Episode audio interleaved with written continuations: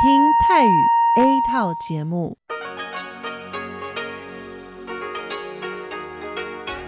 ที่นี่สถานีวิทยุเรดิโอไต้หวันอินเตอร์เนชันแนล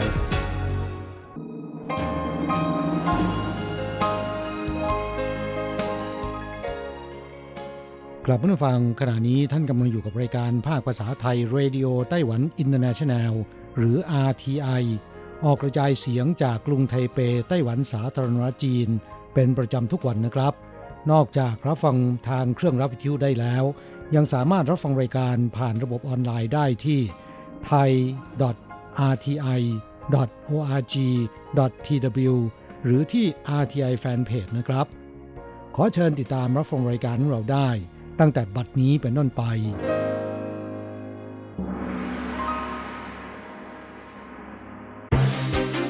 ลำดับแรก ขอเชิญติดตามรับฟัง ข่าวประจำวัน สวัสดีค่ะ คุณผู้ฟังที่เคารพ ช่วงของข่าวประจำวันจากรายการเรดิโอไต้หวันอินเตอร์เนชันแนล ประจำวันจันทร์ที่ 6 กรกฎาคม พุทธศักราช 2563สำหรับข่าวไต้หวันมีดิฉันการจยากริชยาคมเป็นผู้รายงานค่ะ หัวข้อข่าวมีดังนี้ RTI ร่วมช่วยตามฝัน นักศึกษาไต้หวันตามหาพี่เลี้ยงชาวเวียดนามที่กลับประเทศ ขาดหายไปนานกว่า 10 ปีสำเร็จ สวนสัตว์ไทเปจัดงานเซอร์ไพรส์วันเกิดหยวนใจ 7 ปี ในธีมของว่างสไตล์ไต้หวัน 7 อย่าง พบผู้โดยสารแวะเปลี่ยนเครื่องที่สนามบินเถาหยวนรายแรกติดเชื้อโควิด -19 เป็นแรงงานปินส์บินไปฮ่องกง คาดไม่กระทบไต้หวัน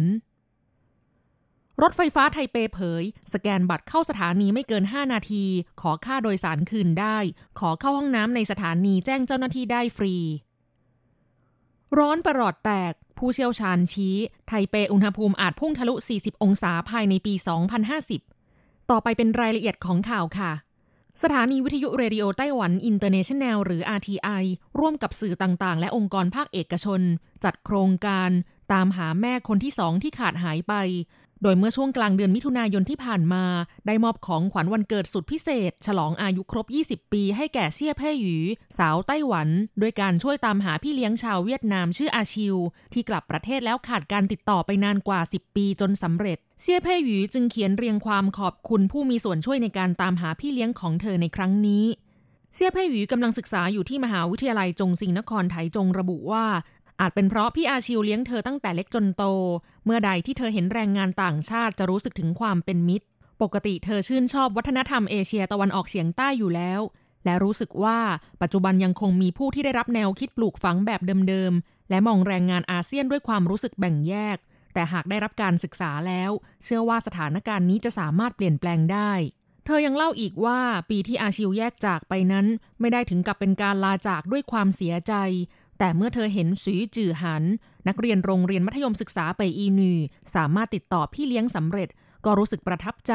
และสัมผัสได้ถึงประสบการณ์ในช่วงเวลาที่ต้องแยกจากพี่เลี้ยงนั้นว่าเศร้าเพียงไหน เพราะฉะนั้นการรักษาช่องทางติดต่อไว้ทั้งสองฝั่ง จึงเป็นกุญแจสำคัญอย่างยิ่ง และขอเป็นกำลังใจให้ทุกคนที่อยากตามหาพี่เลี้ยงเช่นเดียวกับเธอ อย่าเพิ่งสิ้นหวัง เพราะอาจมีโอกาสเจอก็ได้ ข่าวต่อไป สวนสัตว์ไทเปจัดงานฉลองวันเกิดครบ 7 ปีให้หยวนใจ แพนด้ายักษ์ที่เกิดในสวนสัตว์ไทเป ทีมเจ้าหน้าที่ดูแลจัดอาหารเลี้ยงฉลอง 7 อย่างในธีม อาหารว่างสไตล์ไต้หวัน แต่เนื่องจากขณะนี้หยวนใจอยู่ในภาวะตั้งครรภ์เทียม อิทธิพลจากฮอร์โมนในร่างกาย จึงทำให้หยวนใจไม่ค่อยให้ความสนใจต่ออาหาร ดมดมดูดูแล้วก็เดินไปนอนข้างๆแทน เพราะตอนนี้หยวนใจได้สถานะใหม่เป็นพี่สาวแล้ว และช่วงนี้ทีมเจ้าหน้าที่ผู้ดูแลกำลังยุ่งอยู่กับการดูแลแม่และน้องสาวที่เพิ่งเกิดของหยวนใจ จึงไม่มีเวลาให้หยวนใจมากนัก ดังนั้นสวนสัตว์ไทเปจึงยืนหยัดที่จะจัดงานเลี้ยงเซอร์ไพรส์ให้หยวนใจ โดยใช้ของว่างสไตล์ไต้หวัน7อย่าง ออกแบบเป็นเค้กวันเกิด ของว่างสไตล์ไต้หวันทั้ง7อย่างได้แก่ เต้าหู้เหม็นไส้กรอกข้าวห่อกุนเชียง ชานมไข่มุกซาลาเปา ผลไม้แช่อิ่มชุบน้ำตาลเสียบไม้ น้ำแข็งใส โมจิไต้หวันแบบเย็นทำจากของโปรดของหยวนใจเช่นขนมปัง แครอทเป็นต้น นายเฉาเซียนเศร้าโคศกสวนสัตว์ไทเปเปิดเผยว่า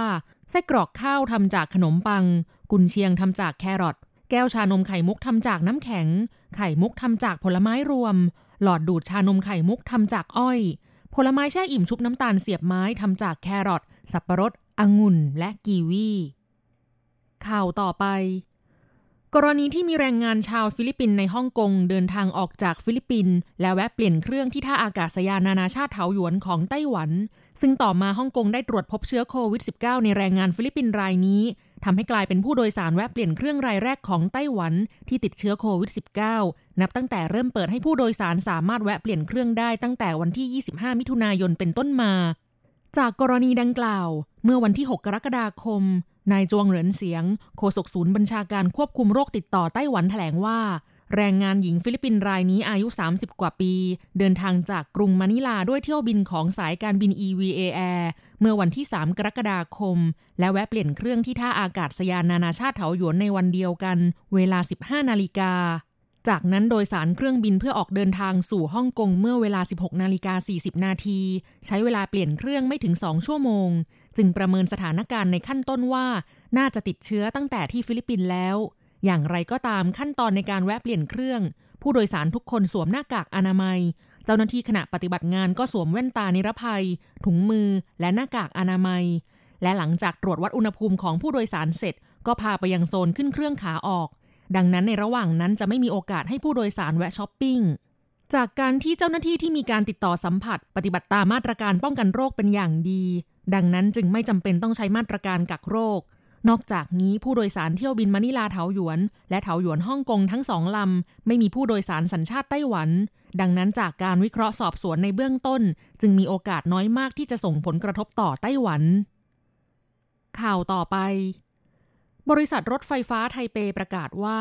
หากประชาชนสแกนบัตรโดยสารเข้ามาภายในสถานี แต่ไม่ได้โดยสารรถไฟฟ้า และทำการสแกนบัตรออกจากสถานีภายในเวลาไม่เกิน 5 นาที เช่นมาเข้าห้องน้ำเข้ามาแล้วพบว่าขบวนรถเที่ยวสุดท้ายออกจากสถานีไปแล้ว เข้ามาแล้วพบว่าลืมของที่บ้านต้องกลับไปเอา เป็นต้น สามารถขอคืนเงินค่าโดยสารที่ถูกหักไปได้ หากเป็นตัวโดยสารแบบเที่ยวเดียวจะได้รับเงินคืน ส่วนบัตรโดยสารอิเล็กทรอนิกส์ สามารถให้เจ้าหน้าที่ทำการสแกนบัตรขาออกฟรี แล้วออกทางประตูเข้าออกของเจ้าหน้าที่ หากต้องการขอเข้าห้องน้ำก็สามารถแจ้งเจ้าหน้าที่ แล้วเข้าออกทางประตูของเจ้าหน้าที่เพื่อเข้าห้องน้ำฟรีได้เช่นกัน นอกจากนี้เพื่อมิให้เกิดกรณีมีคนจรเข้ามาเร่ร่อนภายในสถานีหรือขบวนรถ หรือผู้ประกอบการขนส่งสินค้าถือโอกาสหาประโยชน์ ซึ่งกระทบต่อความเสมอภาคและความปลอดภัยของผู้โดยสารท่านอื่น ดังนั้นผู้โดยสารที่สแกนบัตรเข้าออกคนละสถานี สามารถอยู่ได้สูงสุดไม่เกิน 2 ชั่วโมง หากสแกนบัตรเข้าออกสถานีเดียวกัน สามารถอยู่ได้สูงสุดไม่เกิน 15 นาที ทั้งนี้รถไฟฟ้าไทเปปัจจุบันมีทั้งหมด 6 สายได้แก่ สายเหวินหู สีน้ำตาล สายตั้นสุยซินอี้ สีแดง สายซงซานซินเตี้ยน สีเขียว สายจงเหอซินหลู สีส้ม สายปั่นหนาน สีน้ำเงิน และสายหวนจ้วงสีเหลือง เส้นทางโดยสารสามารถเดินทางไปมาหาสู่ในกรุงไทเปและนครนิวไทเป มีปริมาณผู้โดยสารเฉลี่ยวันละ 2 ล้านคน รวม 131 สถานี ทุกสถานีมีห้องน้ำสะอาดให้บริการ ทั้งขบวนรถและภายในสถานีสะอาดมาก จนได้รับเสียงชื่นชมจากทั่วโลก ข่าวต่อไป สภาพอากาศไต้หวันในปีนี้ร้อนอบอ้าวอย่างมาก อย่างเช่นวันที่ 29 มิถุนายนเป็นต้นมา กรุงไทเปอุณหภูมิสูงถึง 38.9 องศาเซลเซียส ทุบสถิติสูงที่สุดของเดือนมิถุนายนในรอบ 124 ปี จากสถิติของกรมอุตุนิยมวิทยา ไต้หวันมีอุณหภูมิสูงสุดเกิน 36 องศาเซลเซียส ติดต่อกันยาวนานที่สุด 16 วัน โดยเดือนมิถุนายนปีนี้ อุณหภูมิสูงสุด 36 องศาเซลเซียสขึ้นไป ติดต่อกันถึง 16 วัน เท่ากับที่เคยบันทึกยาวนานที่สุดในประวัติการแล้ว จากอุณหภูมิที่สูงติดต่อกันหลายวันเช่นนี้ทำให้นายโหโยอี ผู้ว่าการนครนิวไทเป ได้เสนอให้มีวันหยุดอุณหภูมิสูงสำหรับสถานศึกษา และจะยื่นหนังสือไปยังกระทรวงศึกษาธิการ ให้ออกกฎระเบียบใช้รูปแบบเดียวกันทั่วประเทศ ซึ่งนครนิวไทเป ได้อนุญาตให้สิทธิ์แก่สถานศึกษา ในการปรับเปลี่ยนตารางการเรียนการสอนกลางแจ้งได้ เมื่ออุณหภูมิสูงกว่า 36 องศาเซลเซียสขึ้นไป เพื่อมีให้นักเรียนได้รับอันตรายจากแสงแดดและความร้อน ด้านนายเผิงฉีหมิง ผู้เชี่ยวชาญด้านอุตุนิยมวิทยาเปิดเผยว่า มีหลายคนตั้งคำถามว่าไทเปอุณหภูมิสูงสุดจะเกิน 40 องศาเซลเซียสเมื่อไร ก่อนหน้านี้อังกฤษทำการศึกษาวิจัยโอกาสที่อุณหภูมิจะสูง 40 องศาเซลเซียสทุกปี ซึ่งขณะนี้เป็นในลักษณะร้อยปีมีหน แต่เมื่อถึงยุคปี 2100 เป็นไปได้ว่าจะเกิดขึ้นทุกๆ 3-4 ปีสำหรับไทเปตนคาดว่ามีโอกาสที่จะเกิดขึ้นเร็วกว่านั้น น่าจะก่อนปี 2050 ที่อุณหภูมิจะสูงกว่า 40 องศาเซลเซียส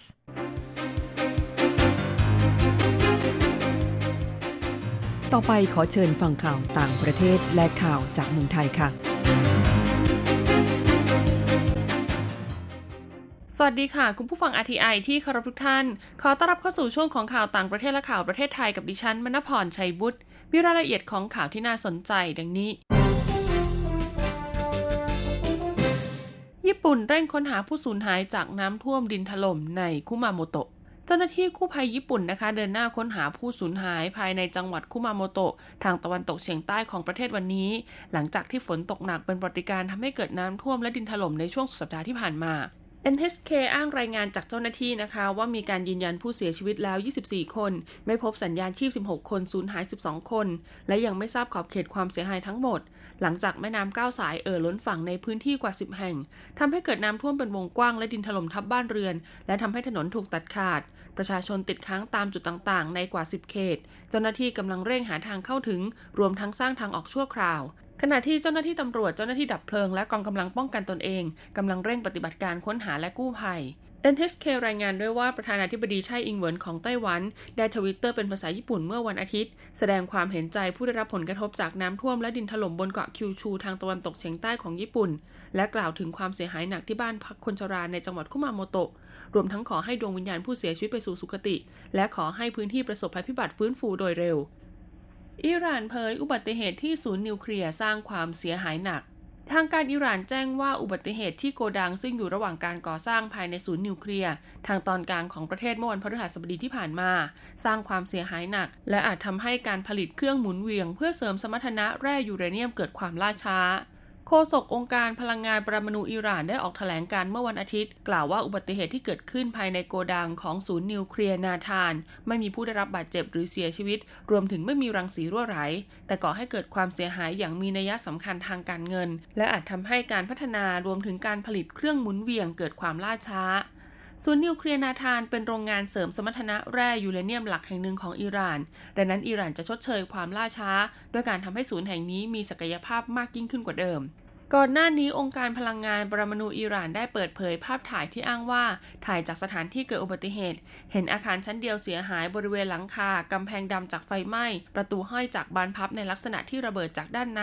ต่อมาสถานีโทรทัศน์ของรัฐค่ะก็ได้เผยแพร่ภาพอาคารดังกล่าวจากมุมอื่นๆที่เห็นความเสียหายบนกำแพงเล็กน้อย อิหร่านนะคะ ได้ประกาศเมื่อเดือนพฤษภาคมปีที่แล้วว่า จะไม่ปฏิบัติตามเงื่อนไขในข้อตกลงนิวเคลียร์ปีพุทธศักราช 2558 กับมหาอำนาจมากขึ้นเรื่อยๆ หลังจากสหรัฐถอนตัวจากข้อตกลงนี้ในปีพุทธศักราช 2561 จากนั้นก็ได้เริ่มเสริมสมรรถนะแร่ยูเรเนียม ที่ศูนย์นิวเคลียร์นาธานในเดือนกันยายน ซึ่งถือเป็นการละเมิดเงื่อนไขที่รับปากไว้ภายในข้อตกลงดังกล่าว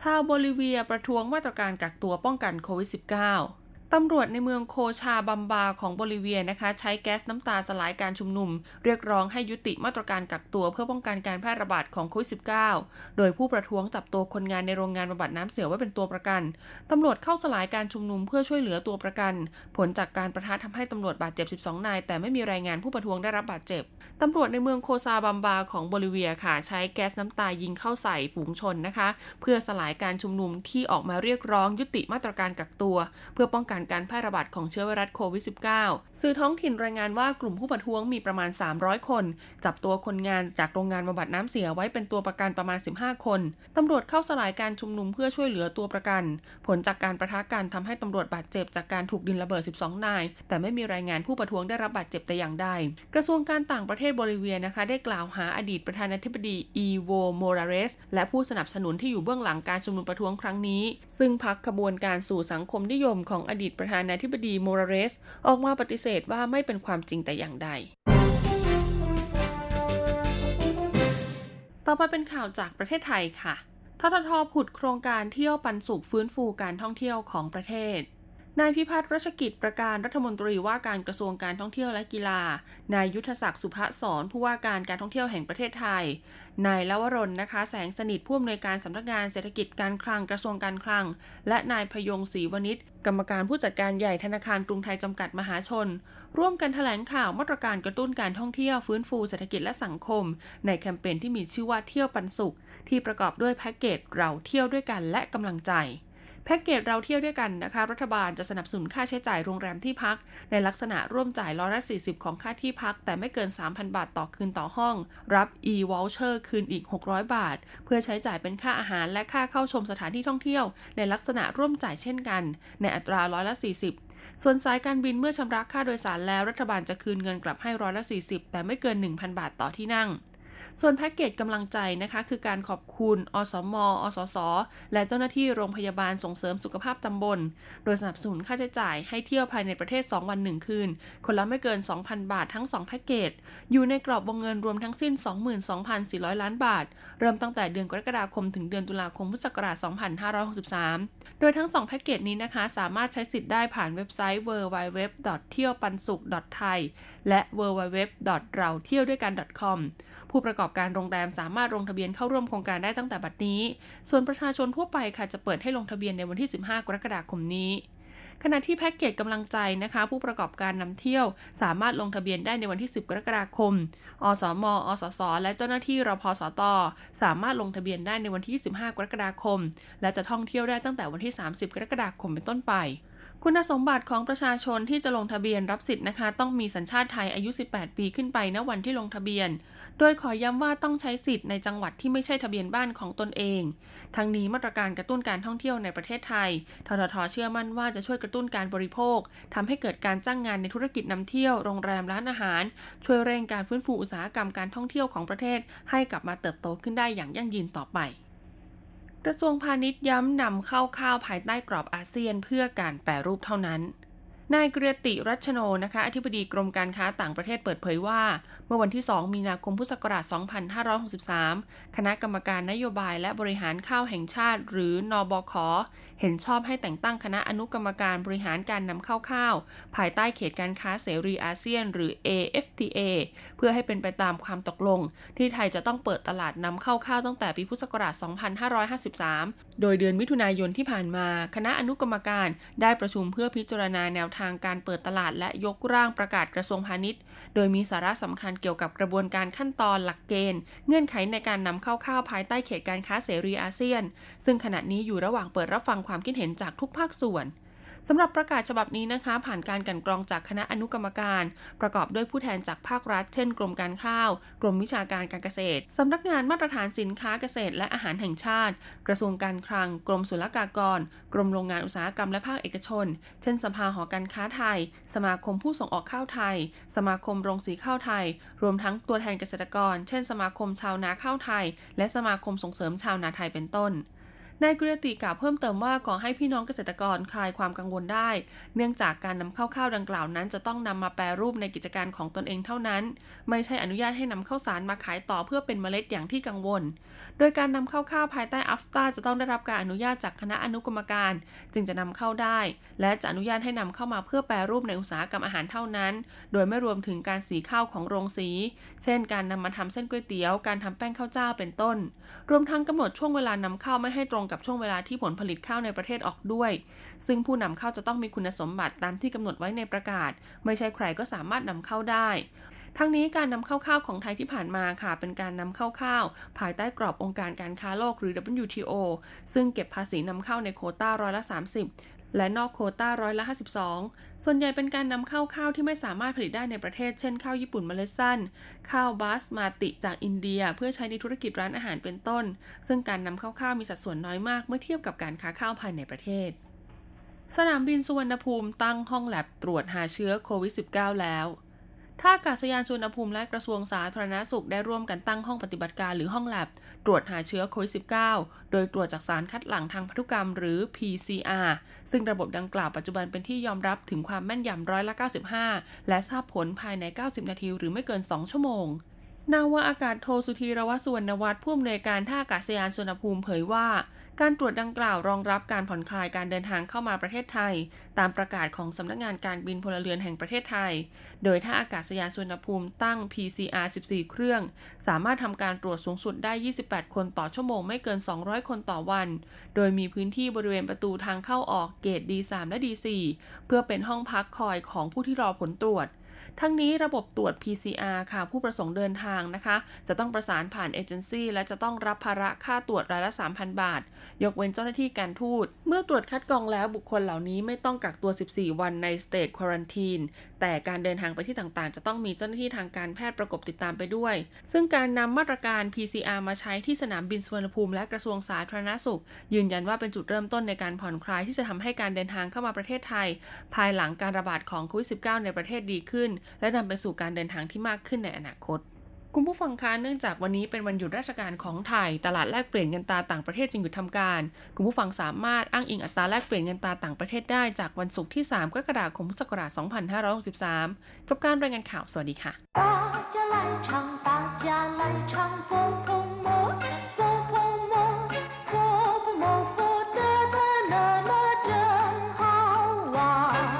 สวัสดีครับผู้ฟัง พบกันในวันนี้เราจะมาเรียนบทเรียนที่ 7 ของแบบเรียนชั้นต้น บทที่ 7 ขอถามว่า ในบทนี้เราจะมาเรียนคำสนทนาที่เกี่ยวข้องกับการถามนะครับ ซึ่งจะใช้บ่อยในชีวิตประจำวัน第七课请问一课文请问火车站怎么走对不起我不知道请你问那位先生吧请问您知道 火车站怎么走吗？真对不起，我也不知道。第七课，请问บทที่เจ็ดขอถามว่า请问火车站怎么走ขอโทษครับสถานีรถไฟไปทางไหนชิงเว่นเป็นคำพูดที่แสดงถึงความเคารพ ซึ่งจะใช้ในการขอร้องให้คนที่เราพูดด้วยช่วยตอบคำถาม หรือว่าชี้แจงข้อที่เราสงสัย ซึ่งตรงกับในภาษาไทยว่าขอโทษครับ หรือว่าขอถามว่า 对不起我不知道请你问那位先生吧ขอโทษครับ ผมไม่ทราบ คุณถามคุณผู้ชายคนนั้นเถิด对不起เป็นคำที่ใช้บ่อยๆนะครับ แปลว่า ขอโทษครับ我不知道ผมไม่ทราบ请你问那位先生吧คุณถามคุณผู้ชายคนนั้นเถิด先生ก็คือคุณผู้ชายนะครับ请问您知道火车站怎么走吗ขอถามว่า คุณทราบไหมสถานีรถไฟไปทางไหน真对不起我也不知道ขอโทษจริงๆ ผมก็ไม่ทราบเหมือนกัน我也不知道ผมก็ไม่ทราบเหมือนกัน ต่อไปขอให้พลิกไปที่หน้า 32 นะครับ เราจะไปเรียนรู้คำศัพท์ใหม่ๆ ในบทเรียนนี้ และเช่นเคยเรามาฟังคุณครูอ่านคำศัพท์หนึ่งรอบก่อน二生字与生词一 真真二，请问，请问怎么怎么对不起对不起那位那位知道知道กราบผู้ฟังคำว่าปะเป็นคำเสริมน้ำหนักของประโยค จะเขียนอยู่ท้ายประโยคเสมอนะครับ มีความหมายหลายอย่าง อย่างเช่นว่ามีความหมายตรงกับคำว่าเถิดในภาษาไทย อย่างเช่นว่าวัวมันเจ้าปะ พวกเราไปกันเถิดนี่ชี่วนทาปะ คุณไปถามเขาเถิด ในกรณีที่มีความหมายแสดงว่าตกลงหรือว่ายินยอม อย่างเช่นว่าเฮาปะจิ้วเจ้ายางเจียติ่งตกลง เอาอย่างนี้ก็แล้วกัน มีความหมายเป็นคำถามอย่างเช่นว่านี่ปู้ห้วยผู้หลายปะ คุณคงจะมาใช่ไหม มีความหมายแสดงว่าสงสัย อย่างเช่นว่าท้าต้าใกล้ผู้หลายหรอปะเขาคงจะไม่มาแล้วมั้ง และก็มีความหมายไม่กล้าที่จะยืนยันนะครับ อย่างเช่นว่าต้าใกล้是昨天吧ราวๆเมื่อวานนี้คำศัพท์ในบทนี้อีกคำหนึ่งนะครับเจนแปลว่าจริง ของจริง ของแท้ ตรงข้ามกับคำว่าเจียที่แปลว่าปลอมเจน的จริงๆ อย่างเช่นว่า我真的不知道ผมไม่ทราบจริงๆ เจินของจริง แท้จริง เช่นว่าเจินสือฉิงขว้สภาพความเป็นจริง เจริงแปลว่าแท้จริง อย่างเช่นว่าเจินเจิ้งแต่ยิ่งฉงวีรบุรุษแท้จริง เจินชิงน้ำใสใจจริง หรือความจริงใจ อย่างเช่นว่าเจินชินแต่อ้ายนี่รักคุณด้วยความจริงใจ นอกจากแปลว่าจริง หรือว่าแท้จริงแล้วนะครับคำว่าจริง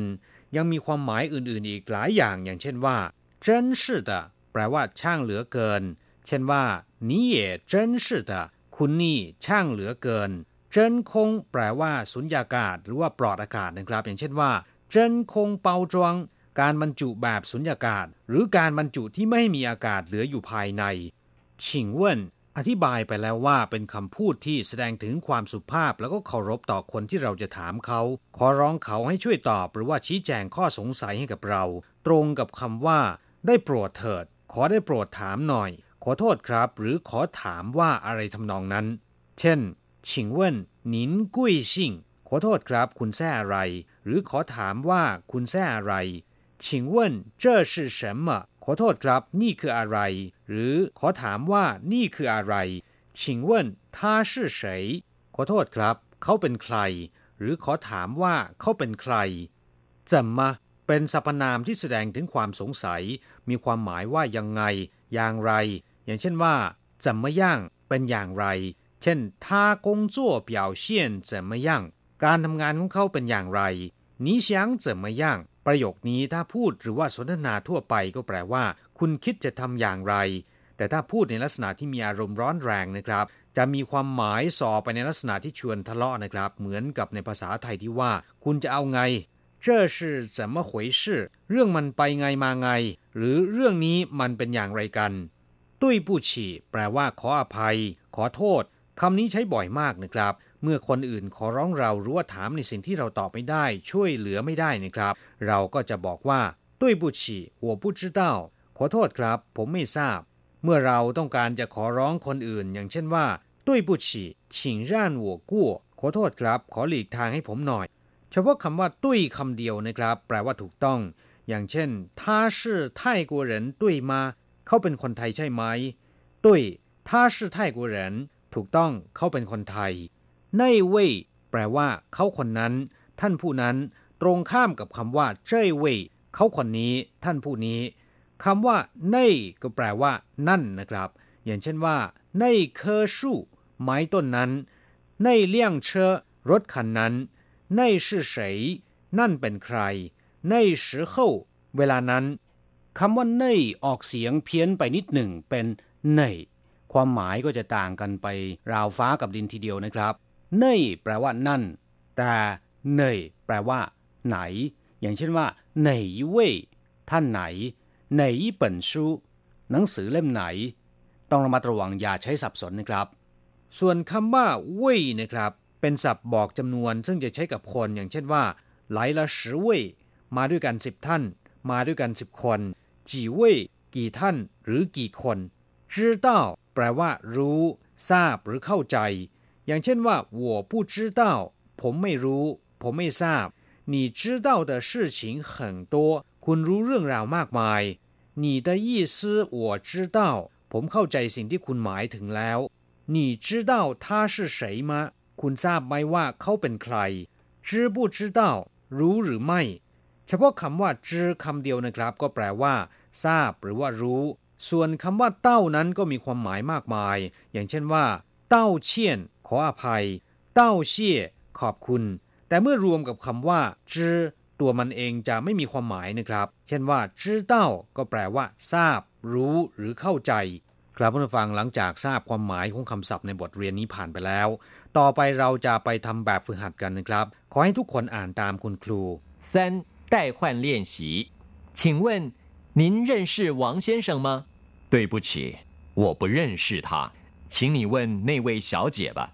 小姐，请问哪位是王先生？真对不起，我也不认识他。请问您认识王先生吗？ขอถามว่าคุณรู้จักคุณหวังไหม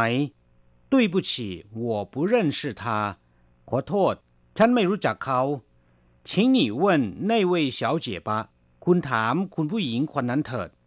小姐，请问哪位是王先生คุณผู้หญิงครับ ขอถามว่า ท่านไหนเป็นมิสเตอร์หวังเฉาเจียแปลว่าคุณผู้หญิงนะครับ ถ้าเราไม่ทราบว่าสุภาพสตรีที่เรากำลังสนทนาด้วยแซ่อะไรนะครับ เราก็จะเรียกเธอว่าเฉาเจีย หมายถึงว่าคุณผู้หญิง真对不起我也不认识他ขอโทษจริงๆ ฉันก็ไม่รู้จักเขากลับมาฟังหลังจากเรียนภาษาจีนบทนี้ไปแล้วนะครับ หวังเป็นอย่างยิ่งว่าคงจะทำให้ท่านสามารถที่จะพูดคุยสนทนาและถามไทย ภาษาจีนได้คล่องแคล่วราบรื่นขึ้นนะครับ เราจะกลับมาพบกันใหม่ในบทเรียนถัดไป สวัสดีครับ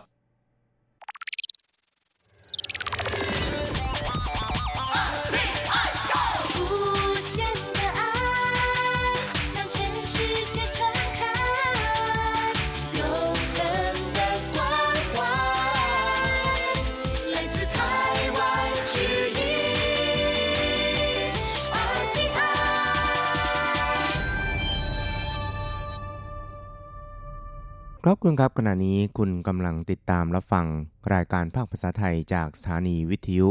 RTI ซึ่งส่งกระจายเสียงจากกรุงไทเป ประเทศสาธารณรัฐจีนอยู่นะครับและต่อไปนั้นก็ขอเชิญคุณผู้ฟังติดตามรับฟังรายการกระแสประชาธิปไตย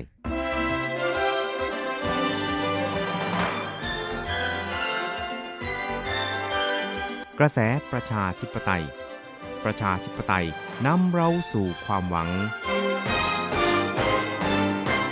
อต้อนรับคุณผู้ฟังสู่กระแสประชาธิปไตย โดยกฤษณัยสายประพาส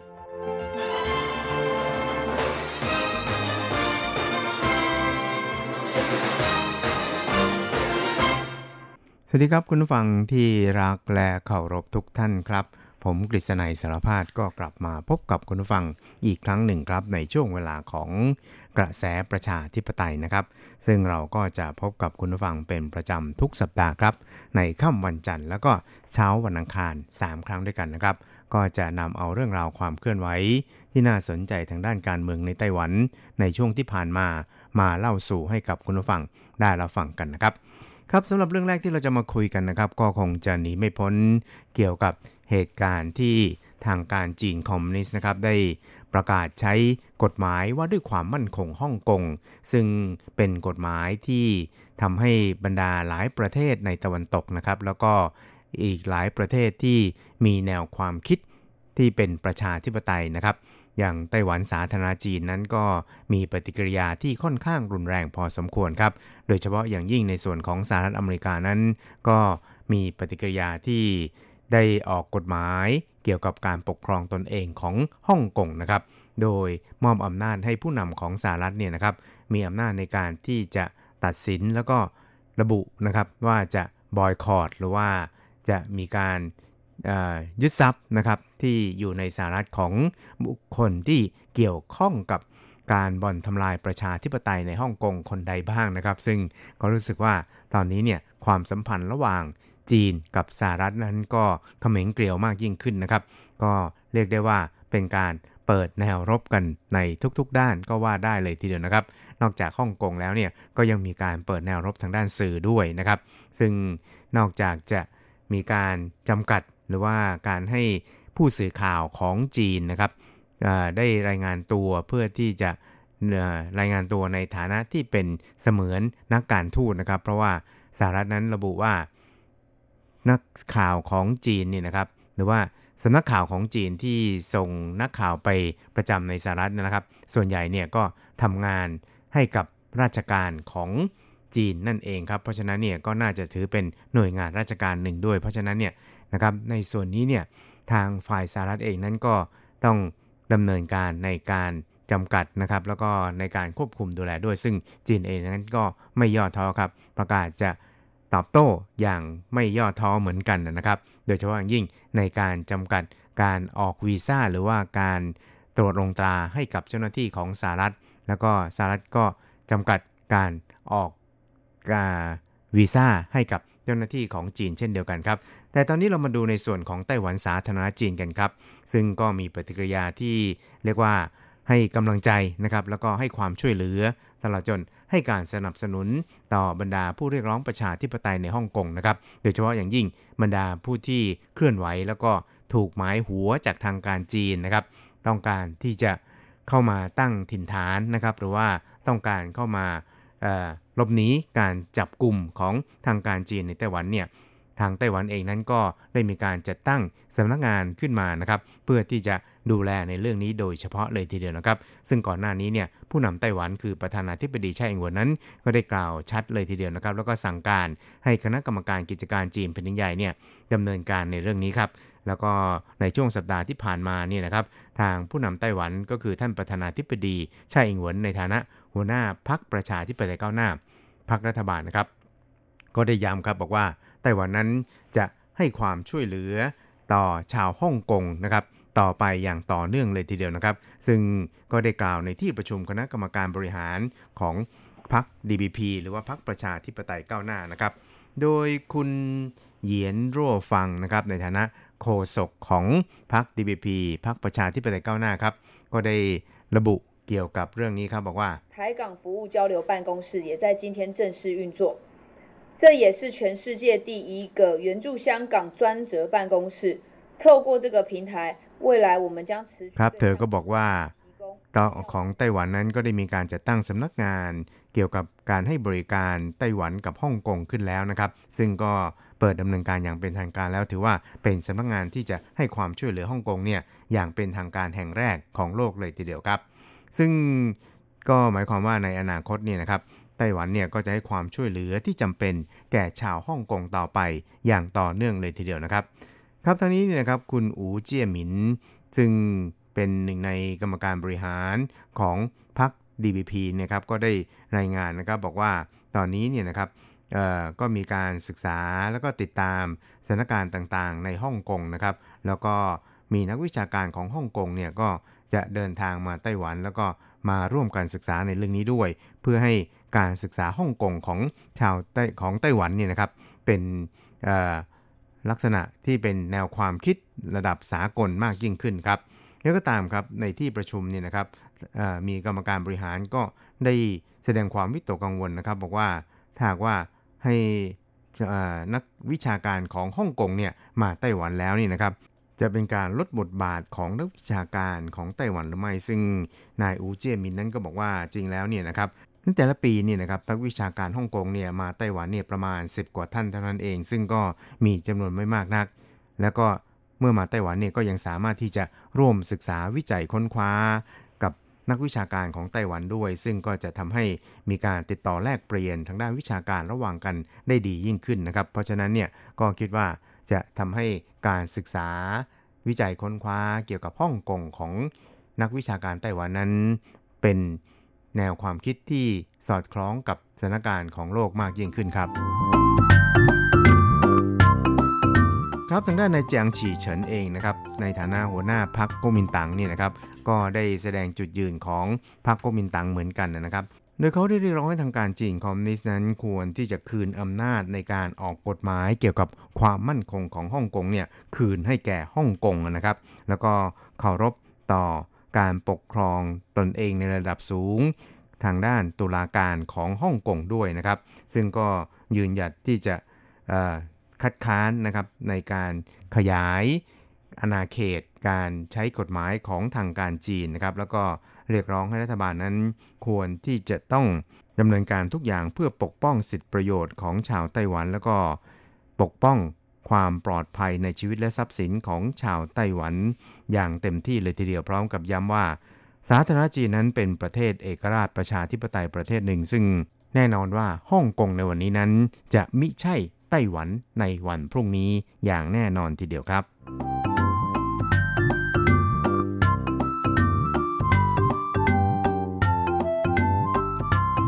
ครับอีกเรื่องครับเราไปดูเกี่ยวกับทางด้านข่าวดีทางการทูตของไต้หวันสาธารณจีนนะครับ ซึ่งในช่วงสัปดาห์ที่ผ่านมานี่นะครับนายอูเจาเซี่ย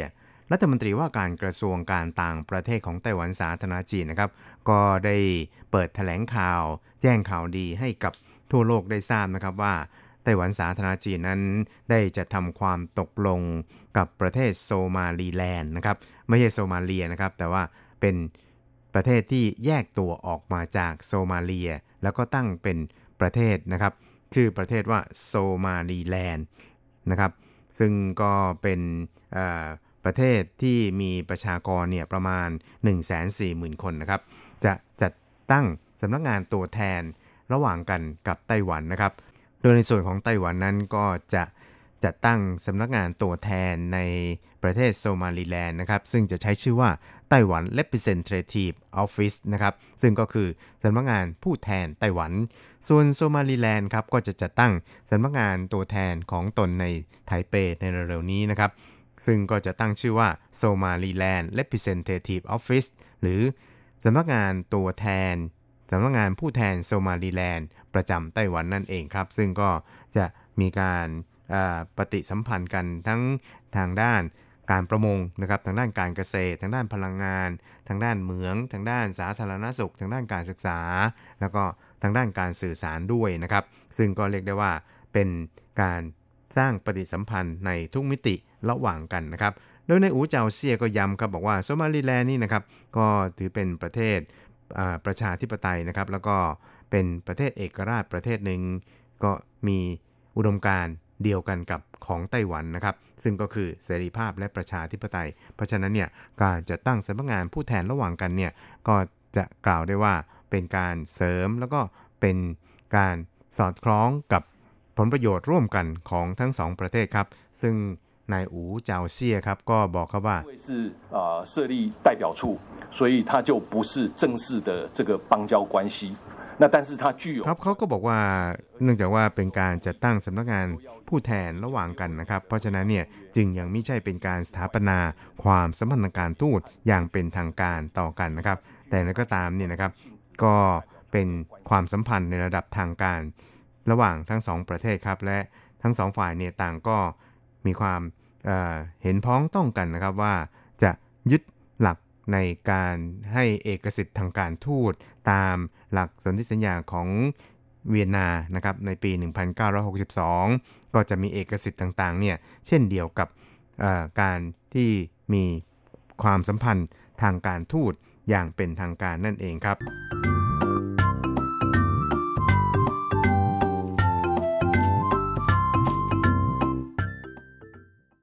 ครับอีกเรื่องครับเราไปติดตามเกี่ยวกับการซ้อมรบหั่นกวางหมายเลข 36 ของไต้หวันสาธารณจีนนะครับ ซึ่งก็กล่าวได้ว่าเป็นการซ้อมรบที่จัดขึ้นเป็นประจำทุกปีนะครับ และแต่ละปีนั้นก็จะมีการกำหนดหมายเลขที่ต่างออกไปนะครับ นั่นก็คือตั้งแต่ครั้งแรกก็คือหมายเลขหนึ่งคราวนี้เนี่ย เป็นการซ้อมรบหั่นกวางครั้งที่ 36 ครับหรือหั่นกวางหมายเลข 36 นั่นเองครับ โดยในคราวนี้เนี่ยนะครับก็มีกำหนดการที่จะจัดการซ้อมรบดังกล่าวเนี่ยนะครับในช่วงระหว่างวันที่ 13 ถึง 17 กรกฎาคมนี้นะครับแต่ว่าในช่วงสัปดาห์ที่ผ่านมาเนี่ยกองทัพของไต้หวันนะครับก็ได้มีการอุ่นเครื่องกันก่อน โดยการโชว์แสนยานุภาพของกองทัพอากาศนะครับ ก็มีการส่งเครื่องบินลบทุกชนิด ของไต้หวันเนี่ยขึ้นไป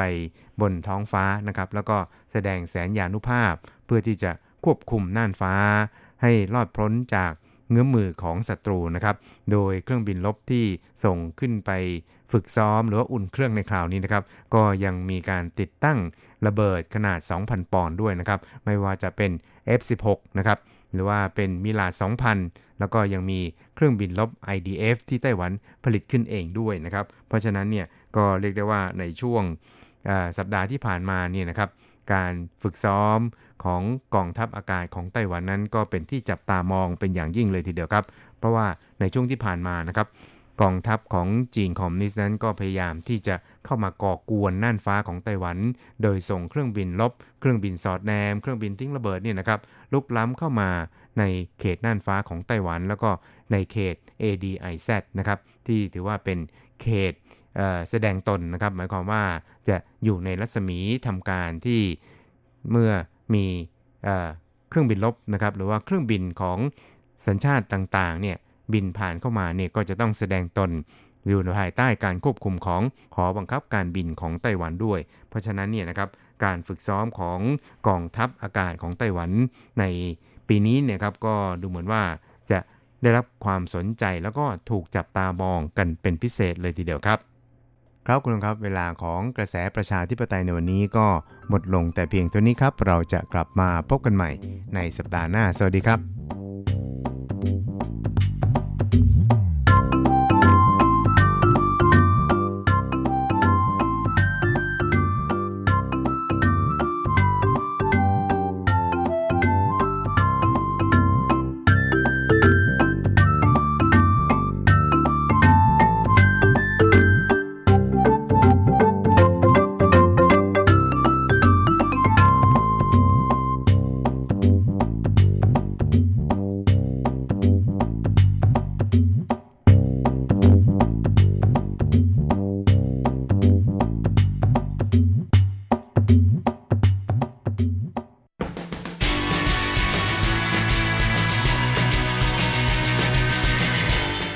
มองปัจจุบัน โลกปัจจุบัน เปลี่ยนแปลงตลอดเวลา ทุกอย่างไม่หยุดอยู่กับที่ ย้อนอดีต ย้อนดูเรื่องราว วัฒนธรรม ความคิด ความเป็นอยู่ของผู้คนในอดีต มองปัจจุบัน ย้อนอดีตดำเนินรายการโดย แสงชัย กิตติภูมิวงศ์รจรัตน์ยนต์สุวรรณ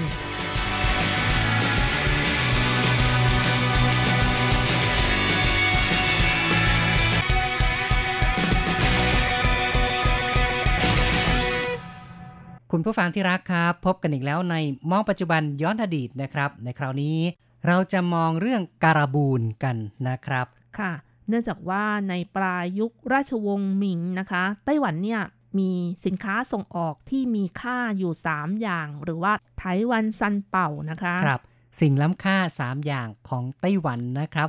ซันเป่าก็คือของล้ำค่า 3 อย่าง ไต้หวันนี่ก็คือไต้หวันนะครับ ของล้ำค่า 3 อย่างของไต้หวันได้แก่อะไรครับ อันที่ 1 ก็คือชาค่ะ ส่งออกประมาณ 54%น้ำตาล 36%แล้วก็การบูน 5%แต่ว่าในยุคที่ญี่ปุ่นยึดครองไต้หวันนะคะ การส่งออกการบูนสูงถึง 94%ค่ะ ครับ ก็ในช่วงของยุคราชวงศ์ชิงนะครับ ก็คือว่าสัดส่วนของชาจะสูงถึง 50 กว่าเปอร์เซ็นต์ แต่พอญี่ปุ่นเข้ามาไต้หวันแล้ว ก็กลายเป็นว่าพัฒนาการบูนมากขึ้นนะครับ ก็กลายเป็นสินค้าส่งออกที่สำคัญ ค่ะก่อนอื่นนะคะ เราก็มารู้จักกับต้นกระบูนกันก่อนค่ะกระบูนนี่ก็เป็นพันไม้พื้นเมืองที่พบเห็นในจีน ญี่ปุ่น และไต้หวันนะคะ แล้วก็มีการกระจายพันธุ์ไปแถบเมดิเตอร์เรเนียน อินโดนีเซีย อินเดีย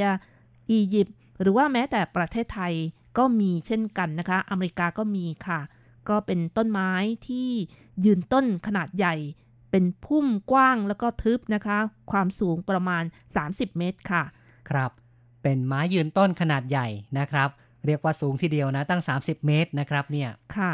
ลำต้นและกิ่งก็ไม่มีขนนะคะ ส่วนเนื้อเป็นสีน้ำตาลปนแดง เมื่อนำมากันก็จะได้กระบูนนะคะ ทุกส่วนของต้นกระบูนจะมีกลิ่นหอม โดยเฉพาะส่วนที่เป็นรากและโคนต้นจะหอมที่สุดนะคะ ครับเป็นไม้หอมที่เรียกว่ามีคุณค่านะครับ เพราะฉะนั้นก็ประโยชน์ของมันคือสามารถเอามาทำในเรื่องของยาสมุนไพรรักษาโรคตั้งแต่สมัยโบราณเลยค่ะ ประโยชน์ของกระบุนอย่างเช่นว่า ขับปัสสาวะ รักษาโรคผิวหนังอะไรอย่างนี้นะคะบรรเทาอาการปวด แล้วก็ช่วยขับลม ช่วยการไหลเวียนของโลหิตดีขึ้น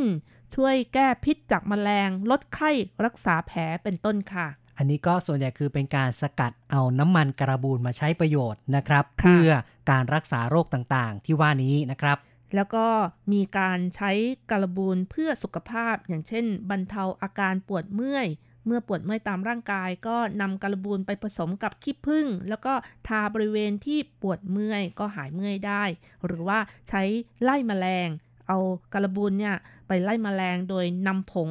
ไปวางเอาไว้ตามบริเวณที่มแมลงชอบอยู่ อย่างนี้เป็นต้นนะคะ ยังช่วยดับกลิ่น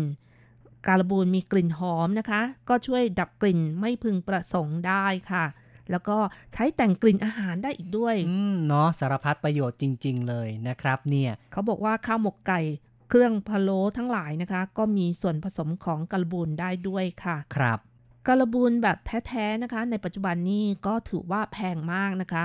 ส่วนใหญ่ก็ขายตามร้านสมุนไพร ครับในปัจจุบันนั้นกระบูนมีปริมาณน้อยลงเรื่อยๆนะครับ ในธรรมชาติเนี่ยก็ไม่ค่อยจะมีแล้ว เพราะฉะนั้นเนี่ยกลายเป็นว่ากลับมาปรากฏอยู่ในเมืองซะแล้วนะครับ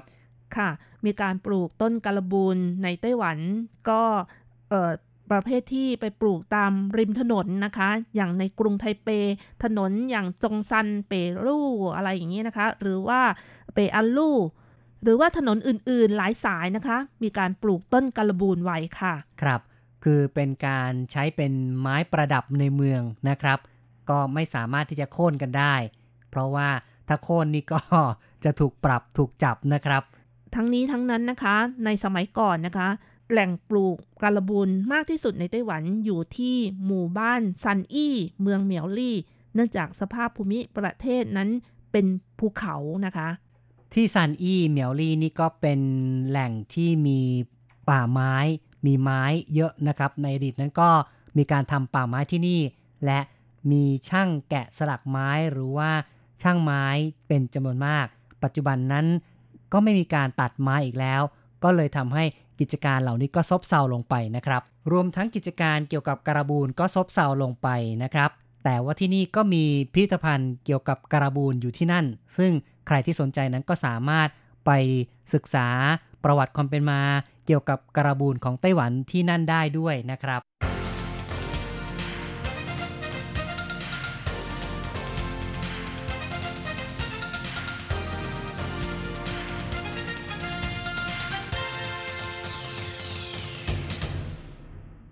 สาเหตุที่ไต้หวันสามารถส่งออกการบูนได้มาก โดยเฉพาะในยุคที่ญี่ปุ่นยึดครองไต้หวัน ส่งออกมากถึง 94%นะคะ ก็ถือได้ว่าในยุคนั้นมีการปลูกต้นการบูนแล้วก็ในไต้หวันเองก็มีการบูนที่เป็นธรรมชาติอยู่ไม่น้อยค่ะ โดยเฉพาะทางภาคเหนือค่ะ ซึ่งอย่างที่บอกแล้วนะคะ ที่ตำบลซันอี้เมืองเมียวลี่เป็นแหล่งที่มีการปลูกการบูนมากที่สุด นอกจากนี้นะคะ การปลูก การบูนทางภาคเหนือก็ยังมีที่อื่นๆ อย่างเช่น เขตซันเสีย เขตต้าซีของเถาหยวนนะคะ แล้วก็จังหวัดซินจูเป็นต้นค่ะ ที่มีการปลูกกันมากนะคะ ครับ ก็เรียกได้ว่าในยุคที่ญี่ปุ่นปกครองไต้หวันมีกระจายในหลายพื้นที่ทีเดียวนะครับ ถึงได้เป็นสินค้าส่งออกที่สำคัญของไต้หวันได้ก่อนสงครามโลกครั้งที่สองนะคะ การปลูกและการผลิตการบูนธรรมชาติ ส่วนใหญ่ก็ ส่งออกไปจากไต้หวันนะคะ ซึ่งญี่ปุ่นยึดครองอยู่การผลิตจึงอยู่ภายใต้การควบคุมของรัฐบาลญี่ปุ่นค่ะ โดยมีข้อกำหนดว่า ถ้าโค่นต้นกระบูนลงหนึ่งต้น จะต้องปลูกชดเชยอีกหนึ่งต้น เพื่อไม่ให้สูญพันธุ์ค่ะ เนื่องจากว่าการบูนนั้นโตช้าและต้องรอนานกว่าจะนำมากลั่นได้ แต่เนื่องจากการบูนเป็นสินค้าที่ทำรายได้ให้กับรัฐบาลญี่ปุ่นเป็นจำนวนมาก คนญี่ปุ่นได้สั่งตัดต้นการบูนเป็นจำนวนมาก และการผลิตการบูนในช่วงนั้นก็ถึงขีดสูงสุด ปริมาณการผลิตเกือบ 1 ล้านกิโลกรัมต่อเดือน ครับ ในยุคนั้นก็ต้นกระบูนที่อยู่ตามเขานะครับ ในระดับกลางแล้วก็ระดับต่ำเนี่ย คงจะถูกตัดสักเกือบจะราบเรียบเลยนะครับค่ะ แล้วก็ญี่ปุ่นนี่มีการจัดตั้งกรมการผลิตการบูนขึ้นด้วยนะคะ เพื่อควบคุมการผลิต และยกระดับคุณภาพการผลิต มีการจดทะเบียนของต้นการบูนนะคะ มีเจ้าหน้าที่เชี่ยวชาญตรวจสอบด้านต้นการบูนเมื่อต้นการบูนที่ถึงกำหนดตัดได้ก็จะแจ้งกับเจ้าหน้าที่ฝ่ายผลิต ถือได้ว่ากิจการเกี่ยวกับการบูนนั้นมีความเข้มงวดมากเลยทีเดียว อืมครับ ญี่ปุ่นก็ให้ความสำคัญนะครับ มีระบบในการที่จะบริหารจัดการ ทั้งในเรื่องของการตัด ก็ต้องมีการปลูกขึ้นมาเพื่อทดแทน แต่ไม่ว่าอย่างไรก็ตาม พอตัดไปแล้วกว่าต้นกระบูนจะโตขึ้นมา ก็ใช้เวลาหลายสิบปีนะครับ กว่าจะนำมาใช้งานได้ เพราะฉะนั้นยังไงก็โตไม่ทันนะครับ คือตัดก็ตัดมากกว่าอยู่ดีละนะครับค่ะแต่หลังจากที่ไต้หวันได้รับอิสระจากการปกครองของญี่ปุ่นไปแล้วนะคะ ธุรกิจการผลิตกระบูนจากธรรมชาติก็ซบเซาลงค่ะ โดยไม่ฟื้นคืนกลับมาอีกเลย นอกจากนี้ต้นกระบูนถูกค้นล้มจนเกือบจะหมดไปนะคะ การผลิตกระบูนจากสังเคราะห์ก็ค่อยๆ เข้ามาแทนที่ค่ะ ครับ ในเมื่อธรรมชาติไม่ได้แล้วก็ต้องหาทางสังเคราะห์ขึ้นมานะครับ หลังปี 1967 นะคะ ธุรกิจการผลิตกระบูนก็เปิดกว้างให้เอกชนทำได้ค่ะ เทคนิคการผลิตกระบูนก็ได้ใช้เครื่องจักรเข้ามาแทนที่ จากเดิมที่ใช้แรงงานจากคนนะคะ ในการใสแผ่นกระบูนก็ได้ใช้เครื่องจักรมาแทนที่ การใช้แรงงานคนใสแผ่นกระบูนนะคะ วันหนึ่งก็ได้แค่ 2-3 ถุงผ้าป่าน แต่ว่าหลังจากที่ใช้เครื่องจักรนะคะ แค่ชั่วโมงเดียวก็ใส่ได้ตั้งหลายถุงนะคะ แน่นอนนะครับ เครื่องจักรย่อมจะเร็วกว่าก็ทำให้ผลิตได้เร็วขึ้น ขณะเดียวกันก็คงจะมีการ ใช้ทรัพยากรที่สิ้นเปลืองมากขึ้นไปเรื่อยๆ ด้วยนะครับ แน่นอนค่ะ ไม่ว่าการผลิตการบูนจะใช้เครื่องจักรผลิตได้เร็วแค่ไหน แต่ก็ประสบปัญหา อย่างเช่น แหล่งที่มาของต้นการบูนนี้ก็น้อยลงไปนะคะ มีการตัดต้นการบูนที่แก่นะคะนำไปทำเฟอร์นิเจอร์ หรือแกะสลักต่างๆ จนทำให้มีผู้ประกอบธุรกิจกระบูนน้อยลง เพราะว่าการกั่นกระบูนนั้นถือว่าเป็นงานที่ยากลำบาก ก็คงเป็นไปตามยุคตามการที่เริ่มซบเซาลงเนื่องจากในป่านั้นต้นกระบูนก็น้อยลงอยู่แล้ว อีกทั้งการทำงานประเภทนี้ ถือว่าเป็นงานหนักนะครับ จึงทำให้ผู้ที่ต้องการเข้ามาสู่อาชีพนี้ ก็น้อยลงไปด้วยครับ พูดถึงเรื่องการใช้ประโยชน์จากกระบูนนะครับอย่างที่ทราบกันนั้นการบูรก็มีประโยชน์หลายอย่างหลายประการ ทั้งใช้เป็นยานะครับ ใช้เป็นเฟอร์นิเจอร์คือตัวไม้ก็สามารถนำมาใช้เป็นเฟอร์นิเจอร์ได้ แต่ว่าในส่วนของการผลิตพลาสติกสมัยก่อนนี้ก็ต้องใช้การบูรเป็นส่วนประกอบด้วยครับ จากการค้นพบว่าการผลิตพลาสติกต้องใช้การบูรเป็นส่วนประกอบนั้นก็เริ่มมาจากที่นายไฮเอ็ดนะคะ ซึ่งเป็นช่างไม้ชาวอเมริกา เป็นบุคคลหนึ่งที่สนใจและพยายามค้นหาวัสดุที่สามารถนำมาใช้แทนงาช้างได้ หลังจากทำการทดลองอยู่หลายปีนะคะ คืนหนึ่ง เขาได้รับอุบัติเหตุจากของมีคมบาดมือ ขณะทำการผสมขี้เลื่อยกับกาวนะคะ เขาจึงใส่แผลด้วย คอลลาเดียน ยาสมานแผล ซึ่งทำมาจากไนโตรเซลลูโลสละลายอยู่ในอีเทอร์ และแอลกอฮอล์ค่ะ และด้วยความบังเอิญ เขาได้ทำยาหกลงบนที่พื้นโต๊ะนะคะ เมื่อกลับมาดูอีกครั้งหนึ่งก็พบว่า ยาแห้งเป็นแผ่นเหนียวๆนายไฮเอ็ดก็ทำการทดลองต่อ จนพบว่าหากเติมการบูรลงไปใน ของผสมอีเทอร์ ก็จะได้วัสดุ ซึ่งต่อมาเรียกกันว่าเซลลูลอยด์ค่ะ ซึ่งเป็นวัสดุที่มีคุณสมบัติเหมาะในการทำพวกลูกบิลเลียดทั้งหลาย หรือผลิตภัณฑ์ต่างๆนะคะ ก็เป็นอันว่าได้ค้นพบวิธีการทำพลาสติกจากการบูรโดยบังเอิญครับค่ะ เนื่องจากมีคุณสมบัติทนทานต่อน้ำมัน น้ำและกรดทำให้ มีสีสันสวยงามด้วยนะคะ และมีราคาถูกนิยมนำมาทำเป็นลูกบิลเลียดและแป้นเปียโนแทนงาช้าง หรือทำหวีแทนกระดองสัตว์ นอกจากนี้ยังนิยมนำมาทำเป็นเครื่องประดับ ปกเสื้อ กระดุมของเล่น และฟิล์มภาพยนตร์ และถ่ายภาพอีกด้วยค่ะ ถือว่าเป็นการค้นพบที่ยิ่งใหญ่นะคะ ก็กลายเป็นว่า สามารถนำเอากระบูนมาใช้ประโยชน์ในเรื่องของการผลิตสารพลาสติกขึ้นมา